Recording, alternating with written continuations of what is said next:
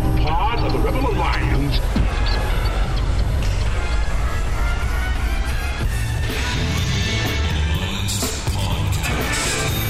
The idea of this podcast is simple discipleship. We want to bring the gospel message about how to interact with your coworkers, your culture, your friends, everyone around you in a biblical way, which is, in essence, discipleship. What did Jesus do when he came to this earth? He took the devil's stuff. The Bible actually teaches that the world is becoming increasingly covered with the knowledge of the glory of God. That should change everything in the mind of a Christian. Instead of thinking about all the ways society is failing, we should think about all the ways society must be, as Psalm 110:1 tells us, put underneath the feet of Jesus in victory. The Rebel Alliance Podcast. We would be honored Hello, everyone. Tech Guy Dave here. Sometimes schedules get messed up with various other commitments. Unfortunately, the Rebels were not able to record last week, so as a substitute for this week only, we offer Pastor Nate and his sermon at Crossroads Alliance Church from this past January 6. If you like what you hear in this sermon, you can hear more every Sunday morning at Crossroads. Check out crossroadsac.org for more information and stop back in next week for another podcast episode with Nate and Chris. Let's open in prayer, and uh, you can open your Bibles to John chapter 1. Let's pray. Heavenly Father, I thank you for your word. And I, I thank you, Lord, for the um, ability that we have to read your word and to get to know you. I, I thank you that you have revealed yourself to us, if you had not given us your word written down for us, if you had not preserved it over the years, if you had not revealed yourself to prophets and men who would pen your words to us, we would have no idea who you are. Uh, we would have an idea, we would be able to see your divine power and your attributes in the creation around us, but we wouldn't know what saving faith looks like and how to be brought back into relationship with you. So we thank you that you have revealed yourself to us in your word. And I pray that this year would be a year that we spend saturated in your word, trying to understand the story um, that you're writing through history and through our lives. And I pray, Lord, that you would help us to see Jesus as the centerpiece of that story. I pray that uh, this week and in the weeks to come, that you would help me to articulate all the wonderful things that uh, you've put on my heart for this year I pray that the words of my mouth this morning and the meditations of our hearts would be acceptable and pleasing to you. Uh, that your Holy Spirit would be here actively involved in empowering the words that I speak, but also in helping us to hear your word, to understand it, and to apply it to our lives. We pray that in Jesus' name. Amen. Um, if, you, uh, if you want uh, to follow along in the outline provided in your bulletin, um, that's uh, normally how I teach through things. And you'll notice that on the back throughout this series, um, there's just a series of questions and, and kind of devotionals. Devotionals that you can do either with your family or with your spouse or with a friend. There's some questions. There's an article that you can read that will um, kind of supplement the sermon today and, uh, and some other verses for you to look up either as a family or as a, as a couple or with some friends. Uh, just a way for us to further saturate ourselves. There's also a bit of a reading plan you'll notice the, on the front page there. And uh, that won't get you reading through the entirety of Scripture this year, but it'll get you reading through the majority of it. And uh, I would encourage you to read those, uh, those chapters listed there in preparation for next week's sermon and to just uh, further saturate yourself in God's Word uh, this year. So, this is week one of the story of Jesus, this, uh, this ambitious uh, thing that we're doing. We're trying to teach through the entire scripture in one year. Uh, the first week is called The Story and the Song. The question is, what is this series all about? And the series itself is about Jesus and how Jesus is the centerpiece of the story that God is telling. What I want each and every one of us to, to have hammered into our minds over the course of this year is that God didn't just create the world and take his hands off the wheel, but I want you to think of God as an author, an author who wrote a story. And the story that he wrote is the story that is unfolding in history everything that's happened from the beginning of time until the end of time and everything in between is the story that God has written. And, and in order to fill up this story with characters, He's written each and every one of us into His story, for better or for worse. Psalm 139 actually says it this way it says that in his book, that is the book that he's writing, the story that he's writing, in his book are written all the days of my life before any one of them came to pass.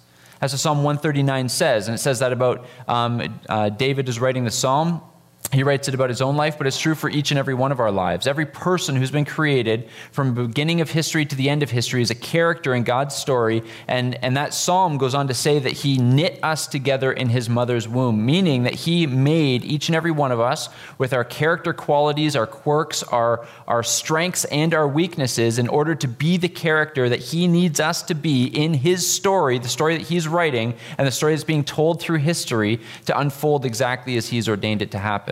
And that's what the story of Jesus is because he's placed Jesus at the very center of the story that he's writing. So, why are we doing this series? I have a couple of uh, reasons that I think um, it's worth going through a series like this and trying to bite off um, the entirety of Scripture uh, in, a, in the course of a year. It's because, number one, real community can't happen without Jesus. One of the things that came out of the planning symposium, which is uh, many of the leaders in the church sit down and we talk about uh, things that our church can do to better reflect God's plan for the church and, and how God is uniquely equipping us and calling us to serve this community, uh, both inside the walls and outside the walls of our church. And one of the things that came out of the planning symposium the first time that we did it was just the, the need for community that in a world like ours where so much community is happening online through social media, through text messages, and all this kind of stuff, that people are feeling the, the, the disconnection, the loneliness, the ennui of disembodied community where they don't actually sit down and fellowship and share meals with people the way God intended us to. They don't sit and laugh and eat together and all those kinds of things. And so, as a church family, we said, hey, let's go camping together. Let's do more church picnics together. Let's do these sorts of things. And we started to fill up our calendar with that. But as I was thinking about that and as I was praying about that, what I realized is that the community that we all seek, the community, the, the fellowship, the deep relationships that we all want is impossible without Jesus because Jesus is at the center of all authentic human communication and fellowship. It's actually impossible for those without Jesus to have authentic community. They can fake it, they can find common interests, they can find things that kind of draw them together by ethnicity or background or things they're interested in or socioeconomic class. They can join clubs and all that kind of stuff and they can get together. But without Jesus, the Lamb who is slain at the center of their fellowship, it's not real fellowship.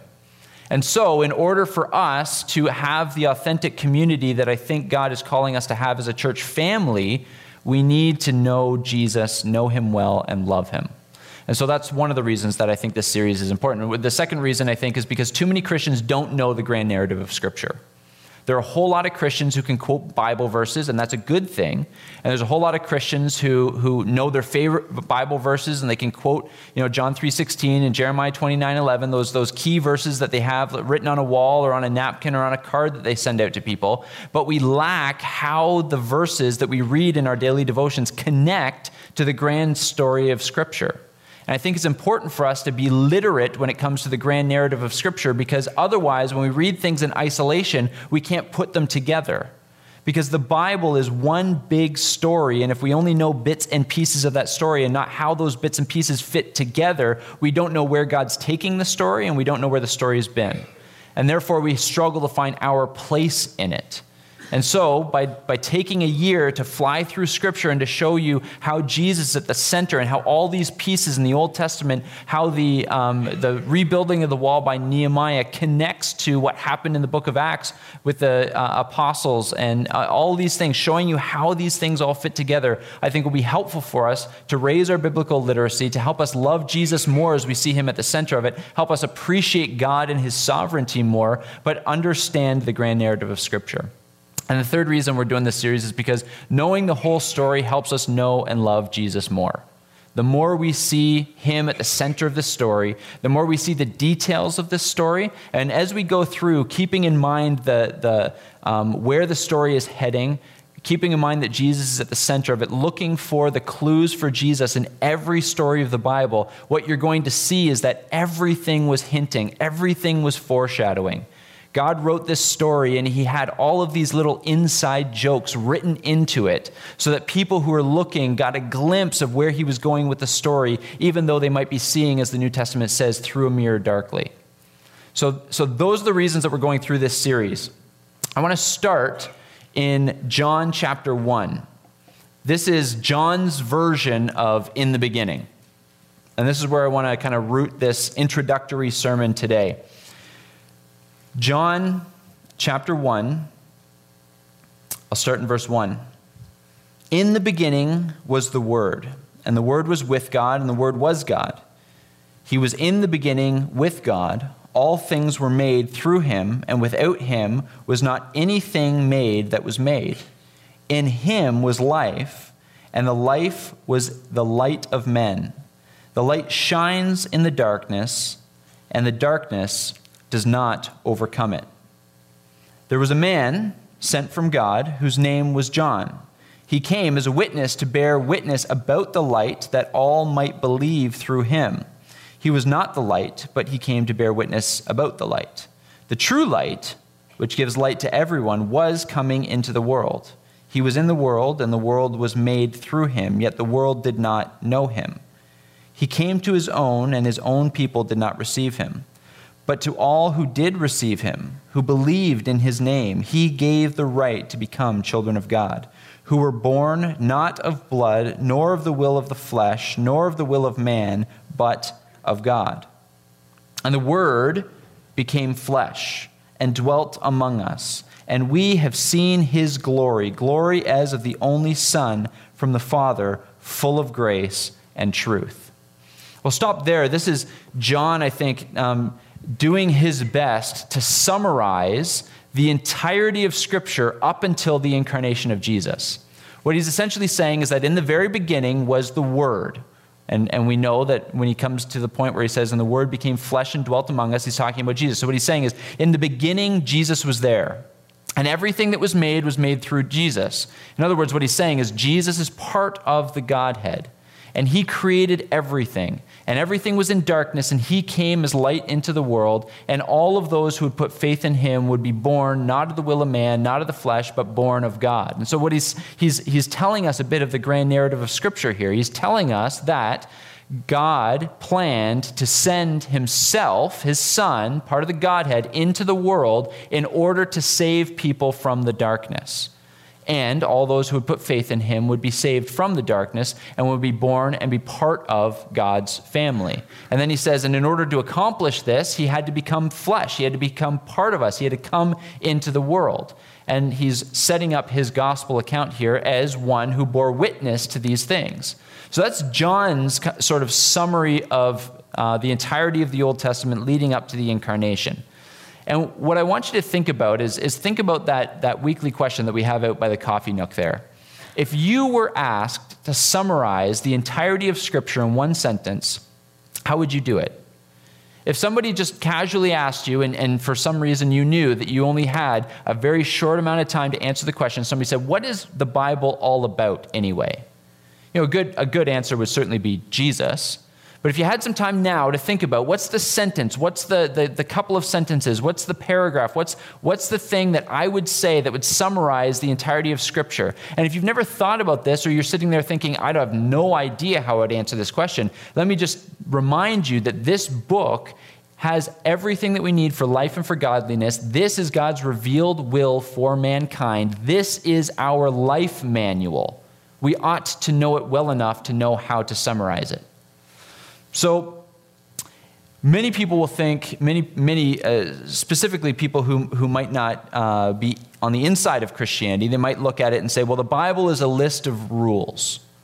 And certainly the Bible has some rules in it, but primarily it's not a rule book. God gives us his law, he gives us his rules because he's telling us and teaching us how life works best in the world that he created. Some people will look at it and say, well, it's a book full of heroes. They think about David and they look, uh, think about Moses and they think about Daniel and they think about all those heroes. And they say, you know, it's, it's about all these heroes. And, and, And primarily, the book is not about a whole lot of heroes. In fact, as we go through and we look at Abraham and Isaac and Jacob and David and Moses, what we're going to see is that most of the quote unquote heroes of Scripture are not heroes at all. Many of them are, are actually really awful people who do some pretty awful things. The Bible isn't about individual people, the Bible is about God and what He has done. Some people will look in, and, uh, at, uh, at Scripture and and maybe say that uh, what the Bible is, is all about is a whole lot of fables, a whole lot of tales, a whole lot of stories that help us know how to live. Well, the Bible isn't a book full of fables, Aesop's fables sort of thing, more, little morality lessons, though sometimes in some churches and in some Sunday school um, curriculums, we teach it that way. Here's a little story, and here's the thing that you can learn about that story to help you be a good little boy or girl. But that's not what the Bible is either. The Bible is one big story. The Bible is a story about one individual person.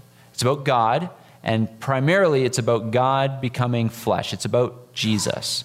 It's about Jesus. And when you think about it this way, and you think about all of the stories that mean the most to us, right? I don't know if you're a, a Lord of the Rings or a Star Wars kind of person, or maybe you're neither of those. Maybe you're a Anne of Green Gables kind of person. But there's, there's a reason that we are drawn to good stories right? There's a reason we're drawn to good stories. Because at the center of this story is a hero, right? A hero who leaves his homeland and comes to a faraway place to destroy evil, to vanquish a dragon, to win back his love.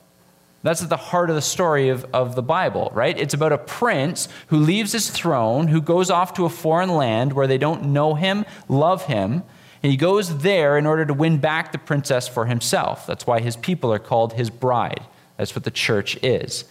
Because God has written these details into the very story of the Bible, this is why we're so drawn to good storytelling, because the Bible is a good story. And more than that, it's a true story. Here's, um, here's a couple of some of my favorite pastors and, and, and authors and theologians and how they answer the question how would you summarize the Bible in one sentence? So, Kevin DeYoung, um, a couple years ago, we introduced the story, The Biggest Story, which is a kid's story that he wrote. He's also written a lot of books that I've recommended A Hole in Our Holiness, Why We Love the Church. Kevin DeYoung is a great pastor and author. He summarizes the Bible this way He says, A holy God sends his righteous Son to die for unrighteous sinners so we can be holy and live happily with God forever. It's a pretty good summary. Um, Jared Wilson, who's another uh, author and pastor that I uh, really like, he wrote uh, a couple books that I've recommended several times The Story of Everything, The Imperfect Disciple. Uh, we had him up uh, last year for the Kaporis Conference. And Jared Wilson said it this way He said, God created mankind in order to love them, but we all rejected his love. So God sent his Son to bear our sins on the cross in order that by believing in his sacrificial death, we might have life. Pretty good summary as well. Um, Andreas Kostenberger, uh, if you have a CSB or an ESV Bible, he's one of the guys who helped translate that. Uh, we had him up for Kaporis a couple years ago. We went through our Biblical Manhood and Womanhood series. Andreas Kostenberger, he summarizes the Bible this way He says, The main message of the Bible is that the one true God is displaying his glory primarily in redeeming and restoring his fallen creation by fulfilling his covenant promises and commands through the glorious person and atoning work of Jesus Christ.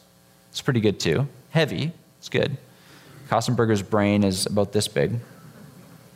Doug Wilson, um, another one of my favorite uh, pastors. He's, uh, I, I, suggested over Christmas time that you watch the movie Saving Christmas. He's the pastor who's in there. He's authored a few books uh, like Heaven Misplaced and uh, Empires of Dirt.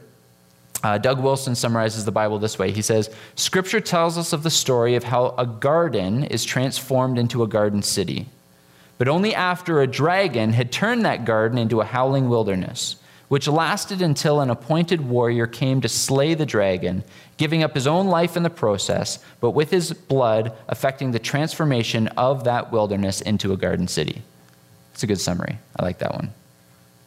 So, the reason we're drawn to stories is because at the heart of the scriptures is a story about a prince, a story about a hero, the story of Jesus that runs through every single page.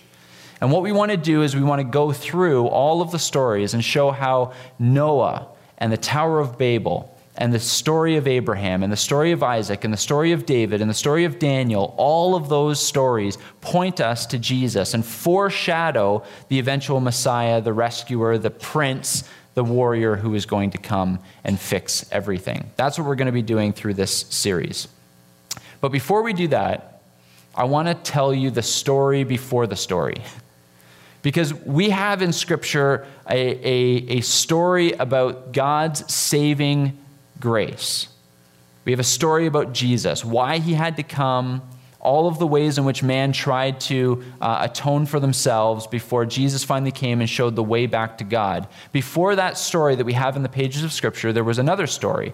So today we're going to go through the story before the story. And it's very much rooted in Scripture, but it's maybe a story that you haven't heard before. So the story before the story. The first thing about the story before the story is that God has always existed as three persons. So before God created the world, before he um, before the, uh, the plan of history um, began to be played out, God has always existed as three persons. Now, this, if you're new to the church, if, you, if you've been in church for a long time, then you know that every analogy anybody has ever used to try to describe the Trinity falls into heresy. at, some, at some point, you say, oh, you know, God's kind of like, you know, water, and there's the liquid form, and, the, and that falls into a, a, heresy of its own. And, or you say, oh, you know how I'm a, a father and a husband, and I'm also a son, um, so I have three roles, even though I'm one person. Um, that kind of works, but that also falls into heresy. It's an ancient heresy called modalism. So rather than give you an analogy, let me try to break down the Trinity for you. Okay, let me just start by saying this. The things we're going to talk about in terms of the story before the story, these, these things belong under the Deuteronomy 29 29 that says, The secret things belong to the Lord, but the, that which He's revealed to us is for us and for our children. So, what Deuteronomy tells us is that there's some things that this side of eternity we will never understand fully. And we have to be okay with that as, as, as Christians. And the reality is, it's not just the Christian faith that has those tensions, right? Ask anybody who doesn't believe in God, who believes that the universe got here through a big bang, ask them what started the big bang. Everybody gets to a point where they take something on faith. Everybody. And so, as Christians, we believe, we don't, we don't believe that all of the, the wonderful, intricate, designed systems in the world around us came about by random cosmic accidents we believe in a, uh, a creative, intelligent God who created the world with design. That's what we believe. But there are still things about the Trinity and, and things like that that are, are, are, a struggle for our minds to comprehend.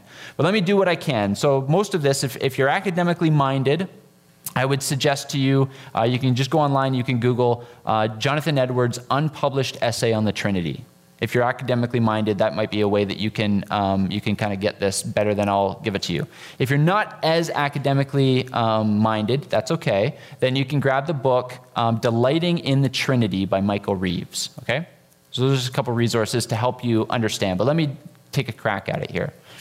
The, the, the way to think about the Trinity, I think, that is the most helpful, or at least has been the most helpful for me, is exactly what we read in John 1 that in the beginning was the Word. And, and this Word, the, the word word, the word that is translated word, is, is more than just speech. There's so much wrapped up in that word. It, it means wisdom, it means knowledge, it means um, uh, spoken word, it means revelation, it means all kinds of these things. It's, it's a really hard word for us to, to pin down into one concept. We've, we've translated it to word here for, for brevity's sake, but that idea, in the beginning was the Word, and the Word was with God, and the Word was God.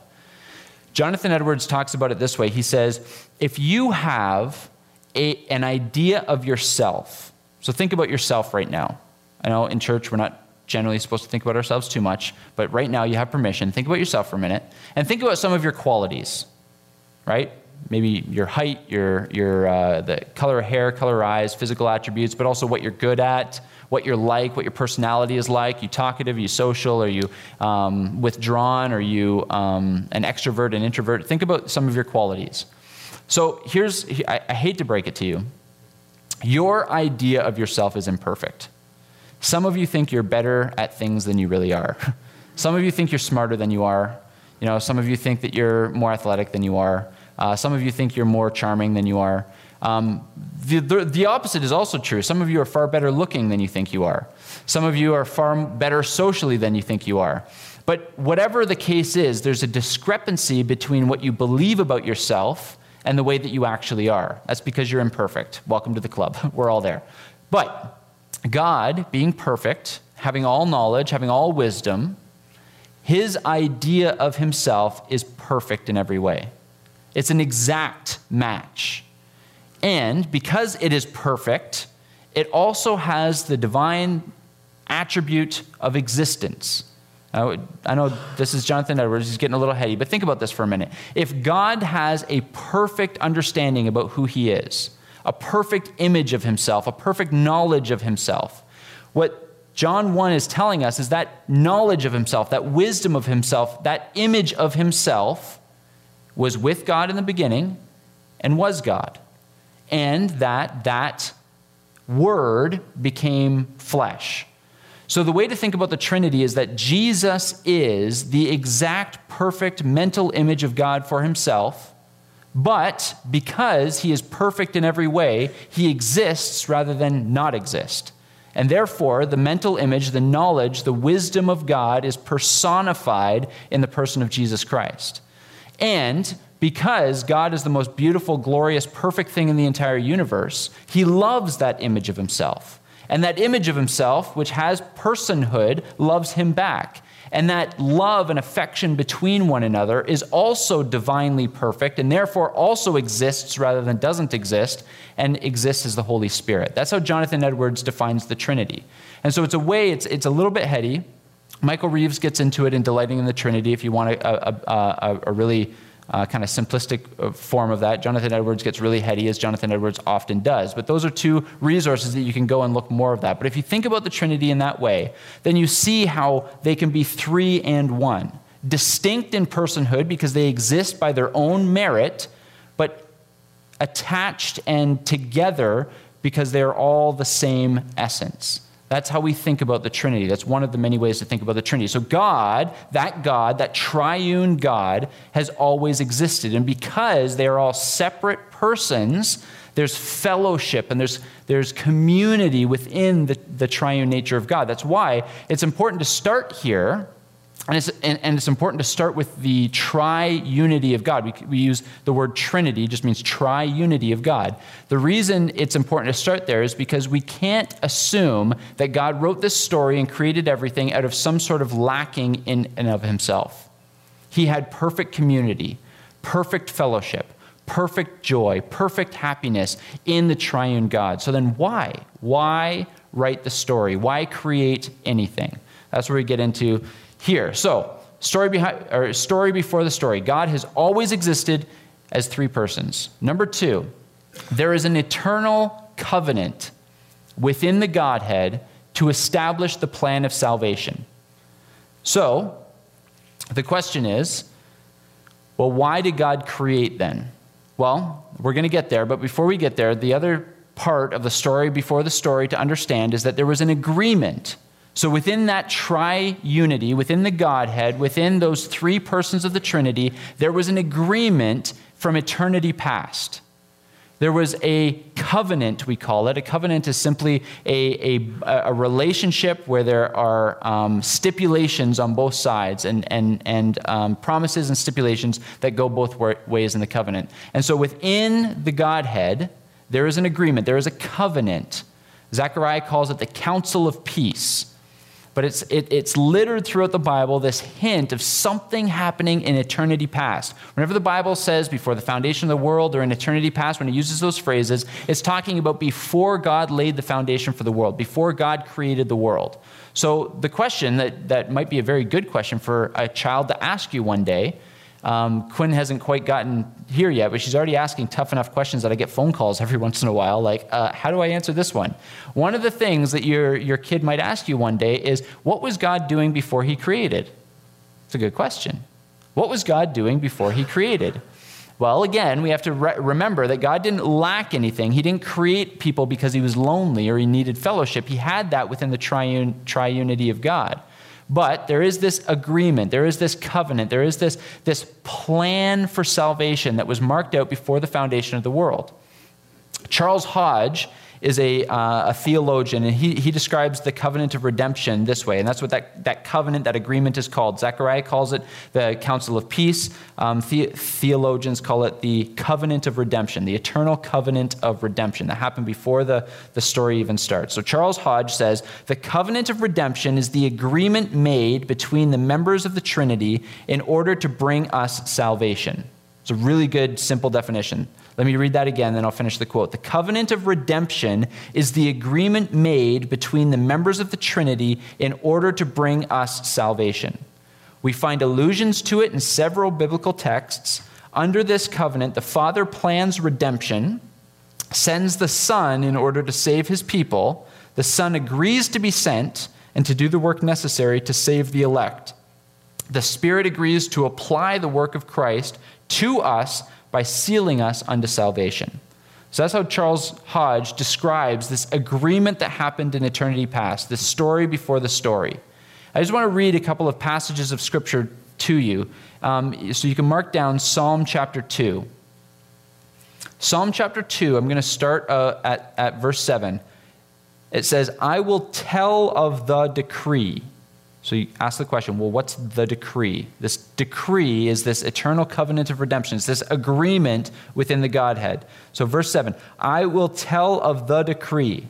The Lord said to me, You are my son. Today I have begotten you. Ask of me, and I will make the nations your heritage, and the ends of the earth your possession.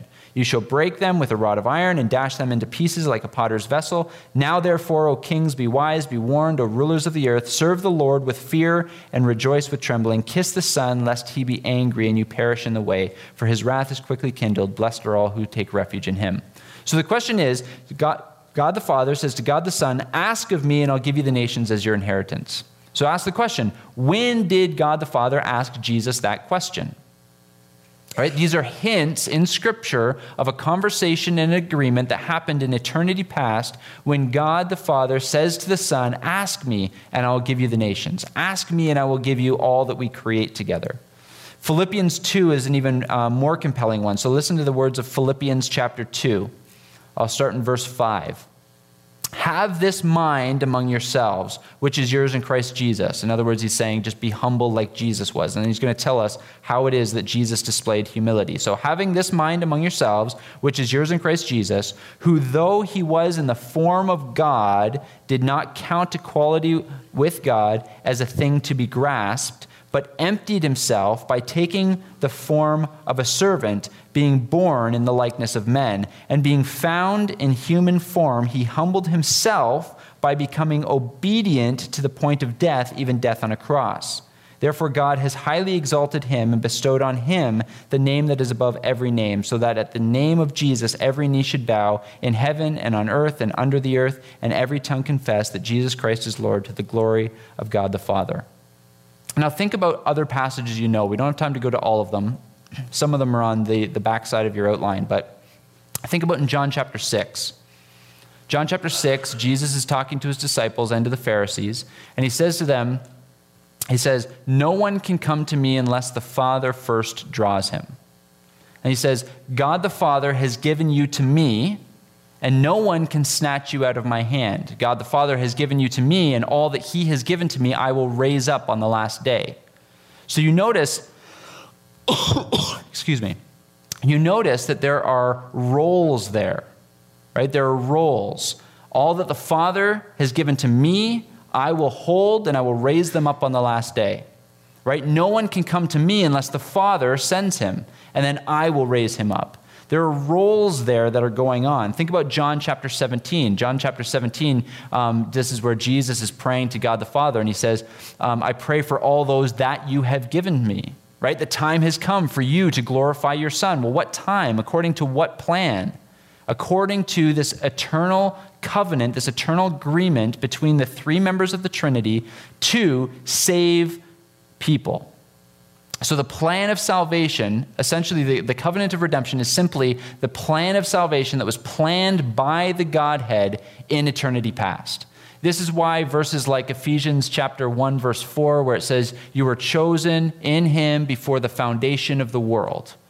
Before God created anything, he had in his mind's eye each and every person who is going to belong to him and you chosen in him before the foundation of the world. Why? Because there was an agreement before the foundation of the world that those are the people that I'm going to save God the Father chooses them, draws them to the Son. The Son does the work that is required to actually save them. The Holy Spirit seals them with the work of Jesus. And on the last day, Jesus raises us up to live with God forever. That's the eternal covenant of redemption. That's the plan of salvation that was hatched before the foundation of the world, before the creation of the world. This is the story before the story.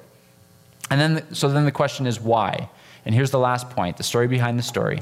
As far as we're told, God's purposes in creation and covenant are to reveal his holiness.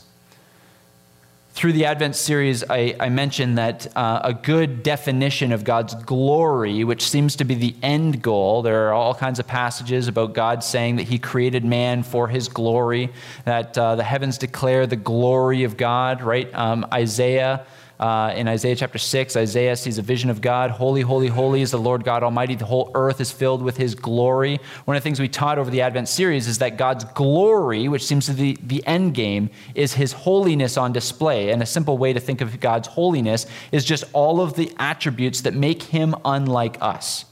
All of the uniquely God qualities of God are his holiness. Those are the things that separate him from the rest of us, make him unlike us. So, the end goal of both creation and covenant is that God's godness will be on display to the world. That's what the Bible teaches us. And so we, we, we will never understand all of these things perfectly. Much of this falls into that Deuteronomy 29 the secret things belong to God. But what He has revealed to us is for us and for our kids. And so if you go um, really quickly, actually, we'll go there a little bit later, but um, we, so the end goal of creation and covenant, the, the reason God created, the reason God put this covenant together was because, not because he needed our fellowship, and not because he needed an audience, but because his holiness is so worthy of praise that an audience would bring him more glory than no audience at all. So God created the world and everybody in it and wrote this entire story to put on display himself. So the world would see the beauty of God. That's the whole point of creation. That's the whole point of the story. That's the whole point of each and every one of our individual lives. That's the whole point of Jesus crucified, risen, and ascended. That's, that's what it's all about. God's godness being seen by the created order, being put on display before an audience. That's, that's what it's all about. That's the motivation of the story before the story. So here's the big idea. Here's what I want us to kind of grasp. This is the same big idea that they'll be going through in Inside Out Kids and all these places is that everything God made tells us what He's like. Everything God made tells us what He's like. So, if the end goal of creation and covenant and all of these things is to put God on display, then everything that He's made shows us Him, shows us what He's like. So, when we look around, in fact, just this morning, because I had this in my mind, otherwise I probably would have gotten annoyed because I'm a sinner. Um, on the drive in, you know, Quinn's asking a zillion questions in the back, as she always does. And she looks at the sky and she says, Dad, why is the sky pink? Because the sky was pink, right? There's, there's the pink colors underneath the clouds. And in, in one of my very few moments of good parenting, um, I, I said, God made it that way so that you could see how beautiful the sky was and she and she got all excited and she said and look i see blue and i see green too. He made that for me. It was a beautiful parenting moment. Like i said it's they're few and far between so i got to brag about them while i can. Most of the time it's like hey turn the music up right? But no and that's true that God creates a beautiful sky to reflect his beauty to us. God creates the complexity of atoms and molecules in order to show us his complexity. God creates um, all kinds of, of um, look even even you look at uh, like the the uh, the way in which a seed goes into the ground and dies and then brings forth new life right? He's showing us parts of the story that's death and resurrection right there right? The, the way in which the um, the uh, um, animals I could get lost in this forever. The reality is that everything that God has made shows us what he's like he show he, he and, and, at the pinnacle of his creation, we'll get to this next week, so I can't. That's why I can't get too far into this. But the pinnacle of his creation, humanity, made in his image, made as moral agents with moral choice, so they can reflect his character. So everything that God has made shows us what he's like. And so there's three points that I kind of want to hang off of that big idea. So everything God made tells us what he's like. First point I want to hang off that is God created the whole world to display his existence, his beauty, and his power. His existence, his beauty, and his power. It's interesting that uh, in Romans chapter 1, which isn't where we're going to go, but you can jot that down for your own study if you want. In Romans chapter 1, it says that he created the whole world, and it says that his divine attributes have been on display so that it would be plain to us. Romans 1 actually tells us that there's no such thing as an atheist. There's no such thing as a person who doesn't believe in God because when, the, when, when anybody looks at the world around us and they see the intricacy and the beauty and the design, they know that there's a God, but in their rebellion against God, they don't want to be accountable to a creator. Therefore, they suppress the truth they know about God and exchange the truth of God and begin to worship the created order rather than the creator. That's what Romans 1 tells us. So the world actually makes God's existence plain to us. And I've said I've used this analogy many times when we stand before a beautiful sunset or, or Niagara Falls or some amazing work of God's nature, not one of us looks at that and says, Man, I'm amazing all of us look at that and recognize that we are small and insignificant and finite, and there is something that is beautiful and wonderful, but it's not us, it's something outside of us that created the beauty that we're beholding. So, God created the whole world to display His existence, His beauty, and His power. Uh, Linda uh, quoted this with the kids earlier, but Psalm 19 starts off in verse 1. It says, The heavens declare the glory of God, and the sky above proclaims his handiwork. Day to day pours out speech, and night to night reveals knowledge. There is no speech, nor are there words whose voice is not heard. Their voice goes out through all the earth, and their words to the end of the world. That's such a beautiful passage that, that that quite literally the created order is singing about the glory of God.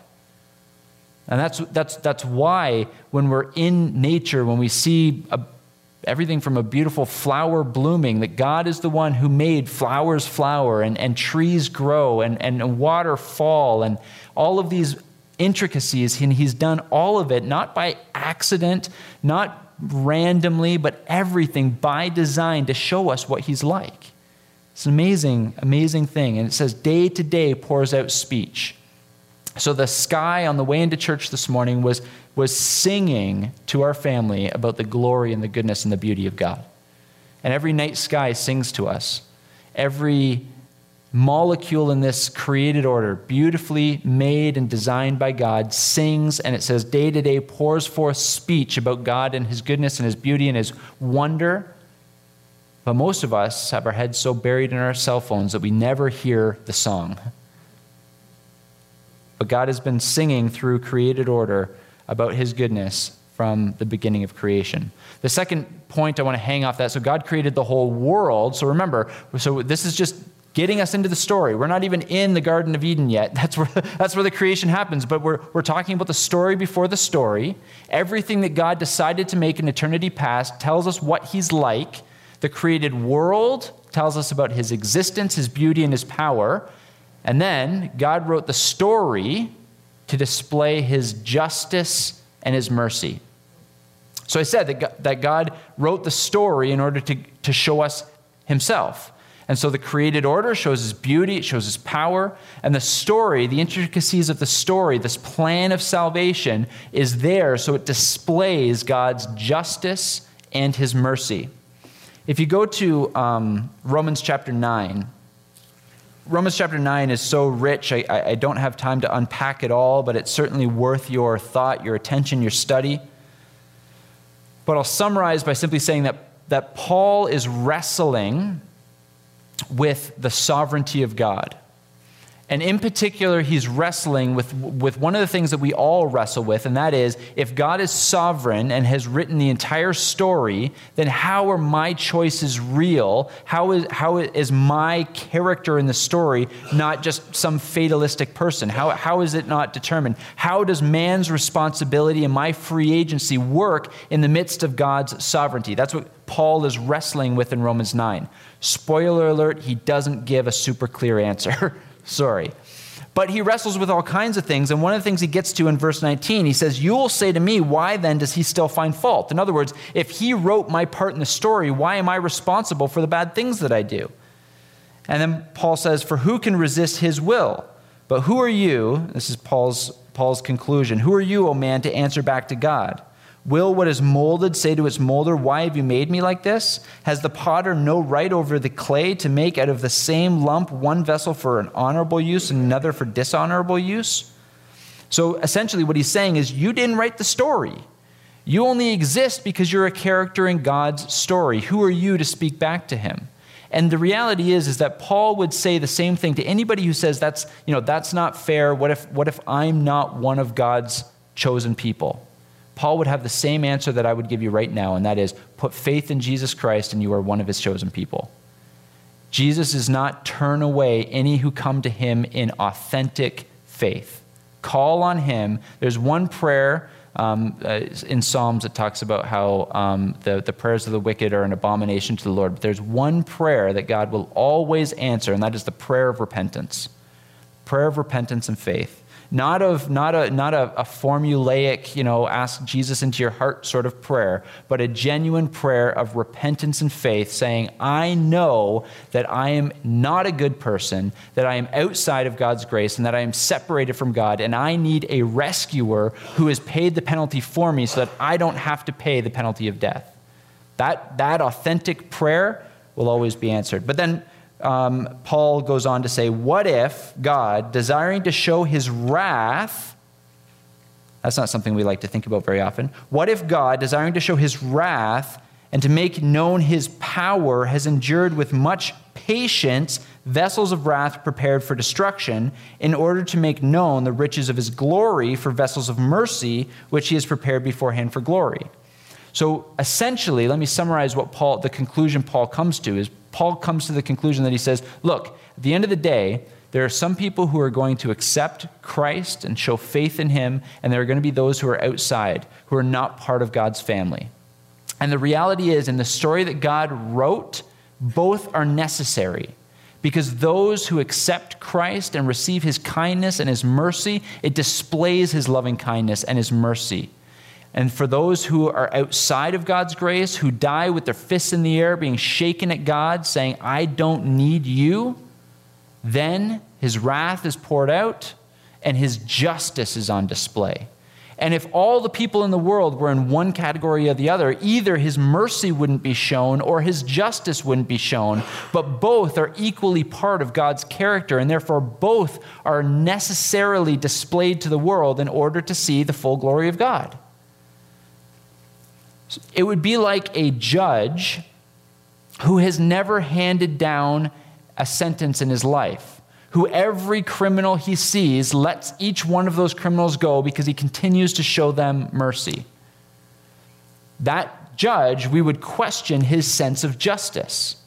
But there are those justice, there are those judges, getting my J's mixed up here. There are those judges who look at a particular case and look at the particular circumstances around those, that case, and they do show mercy and they do show kindness to the person who is charged with something because they look at the external circumstances. Now, God, being perfect, can never allow evil to go unpunished. And that was the whole plan of Jesus. That's why in the eternal covenant of redemption, Jesus is brought in because God is a perfect judge will always punish evil, but he doesn't have to punish evil by punishing you. He will punish evil by punishing Jesus in your place.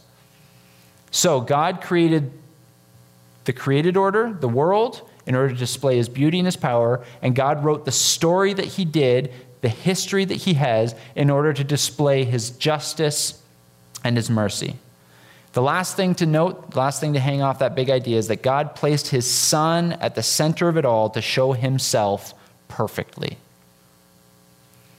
So we can learn some things about God and who he is by looking at the world around us. We can learn some things about God by looking at the story that he's written and how it's unfolding around us. But ultimately, to get a perfect picture of God, he sent Jesus. And Hebrews chapter 1 says it this way. In verse 1, it says, Long ago, at many times and in many ways, God spoke to our fathers by the prophets. But in these last days, he has spoken to us by his Son, whom he appointed the heir of all things, through whom he also created the world. He is the radiance of the glory of God and the exact imprint of his nature. And he upholds the universe by the power of his word. After making purification for sins, he sat down at the right hand of the majesty on high, having become much superior to the angels, as the name he has inherited is more excellent than theirs. Colossians 1 also says that God, Jesus is the exact imprint, the exact image of the invisible, he's the visible image of the invisible God. So God placed Jesus at the very center of the story to show us exactly what he's like. And so, in the created order, in the story that's unfolding, Jesus becomes the primary character, the primary centerpiece. And so, as we unfold the story through the pages of Scripture, we're going to see that Jesus is there every step of the way. Hints at Jesus, promises of Jesus, um, shadows of Jesus. We're going to see him from start to finish the, throughout this entire book because at the, at the, the whole thing is about displaying God's glory, and God is most glorified in the exact image of himself, which is Jesus. And as I said, cr- the created order, and we'll talk about this over the next couple of weeks, and the humanity that God created cursed because of sin, reversed because of Jesus. Jesus is at the center of this entire story, which is why the whole thing is about him, and why this year we're going to be focusing on the story of Jesus. And since we're talking about Jesus, there is no better way to segue into taking communion. And one of the things that we wanted to do in, uh, in having communion is uh, I don't know what your 2018 was like. Um, maybe some of you had a really tough 2018. Maybe a lot of you are uh, coming off holidays that maybe weren't all that enjoyable. Uh, I don't know what's going on in your life right now, but um, it's appropriate for us the very first Sunday of 2019 to take communion together and be reminded that Jesus is at the centerpiece of this story. And so, all of your failures from 2018 and every year before that, and all your failures in the first six days of 2019, all of them paid for by the blood of Jesus. All of them paid for by the, the, the protagonist of this story that we're going to spend all year thinking about, praying about, meditating on, and learning about. So I'm going to invite the ushers to come forward. If you're uh, here this morning, uh, we practice open communion, which just means you don't have to be a church member in order to take communion with us. If Jesus is your Lord and Savior and you have placed your faith in him, you believe this story and that he died a substitutionary death for you, then we would invite you to take communion with us. And if that's not you today, then I would encourage you to keep coming. Keep coming throughout this series, keep seeing Jesus in the pages of Scripture, and we hope that through uh, studying the Scriptures and looking at Jesus together, that he would shine gospel light into your heart. Let's pray. Heavenly Father, we thank you for your word. And uh, Lord, we thank you that uh, your word tells us that Jesus has died the death that we should have so that we don't have to be punished for all the wrongdoing that we have done. We pray, Lord, that you would help us right now to remember Jesus and all that he means for us and wait with eager anticipation as we see him on every page of Scripture in the year to come. We pray that in Jesus' name. Amen.